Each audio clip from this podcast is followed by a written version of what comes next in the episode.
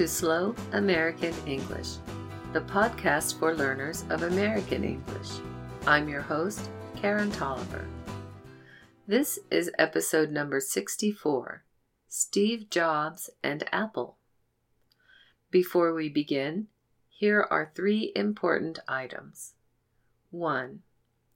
I hope that all of you are healthy and safe during this world crisis pandemic. It is the most unusual thing I have ever seen.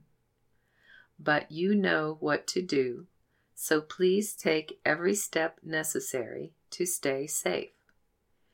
During your isolation, you can listen to all of the Slow American English podcasts again to reinforce your learning. They are all online at slowamericanenglish.net. Subscribe to the podcast there, find free transcripts and links to become a patron and to buy workbooks. 2. To help with your English learning, you can buy Slow American English workbooks on Amazon in almost every country. You can use the workbooks either with or without the podcast. Teachers can use the pre planned lessons for listening, reading, speaking, and writing. Students can use each lesson for self study. Get yours in print or Kindle version now.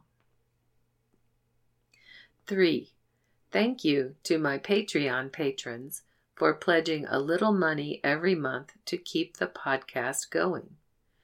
Your contributions help pay for web hosting and other expenses. Without you, I could not help English learners all over the world. If you are not yet a patron, please visit patreon.com slash slow American English and become one today. Now for the podcast. Steve Jobs was born in 1955 in San Francisco, California. He was adopted as a baby and grew up near San Francisco. He would one day help the area to become Silicon Valley. Jobs was extremely intelligent and much smarter than most people. He went to college in Oregon but he dropped out after only six months. However, he then audited creative classes where his love for design grew. While in Oregon, he lived and worked at an apple orchard. When he was 19, he worked as a video game designer for Atari. When Steve Jobs was 21 years old, he and his good friend Steve Wozniak, Woz, founded Apple Computer in 1976. It was one year after Bill Gates had founded Microsoft. Jobs and Wozniak worked in Jobs' garage, the same place where Jobs' father taught him electronics as a hobby when he was younger. At that time, Computers were very large and very expensive. Only big companies and governments had computers. Apple Computer made them smaller, cheaper, and more user friendly.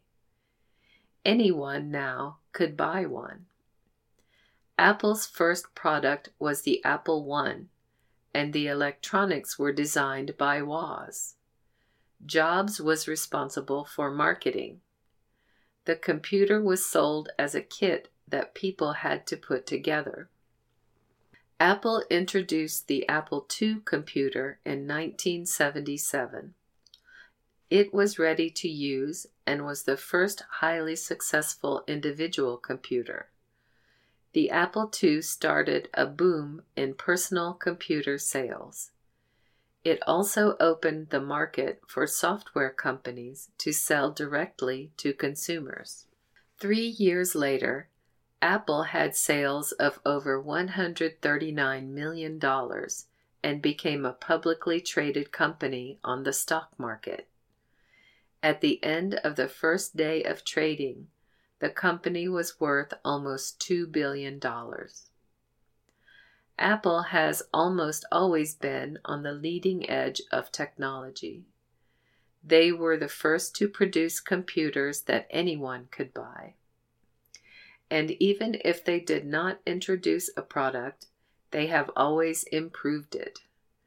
Their design and marketing abilities have always been on the top level, mainly because of Steve Jobs.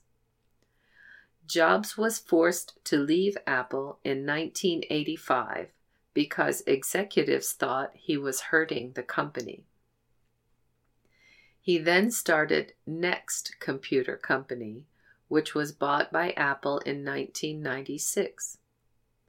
In 1986, Steve Jobs bought an animation company from George Lucas that would become Pixar.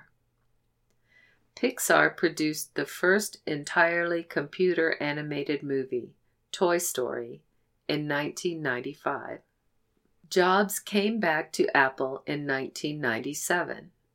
The company had not been doing well, but he led the company to great success once again. Among the revolutionary Apple products produced were the iMac desktop, MacBook Air laptop, iPod, iPhone, and iPad. In 2008, Apple became the second largest music seller in the US because of iTunes. It was normal that other companies scrambled to produce comparable products every time Apple introduced something new. Steve Jobs died in 2011 after fighting cancer for almost 10 years. He was only 56 years old. He is considered one of the geniuses of electronics, marketing, design, and business. If you want to know more about him, I recommend the book Steve Jobs by Walter Isaacson, published a few months after Jobs died. Language note Apple started as what we call a garage business in American English. Garage businesses are small startups and the term implies the products are the owner's inventions. We can also say selling out of your garage. For example, Jobs started selling computers out of his garage. Microsoft, Google, and Amazon also started as garage businesses. That's the podcast for this time. Slow American English is written and produced by Karen Tolliver. Copyright 2020. All rights reserved. For a free transcript and to subscribe to the podcast, visit slowamericanenglish.net. You can also subscribe to the podcast recordings anywhere you get podcasts. Theme music is written and performed by S.W. Campbell and used by permission. Find more music by this artist at soundclick.com slash swcampbell. This has been Slow American English. I'm Karen Tolliver. Thank you for listening.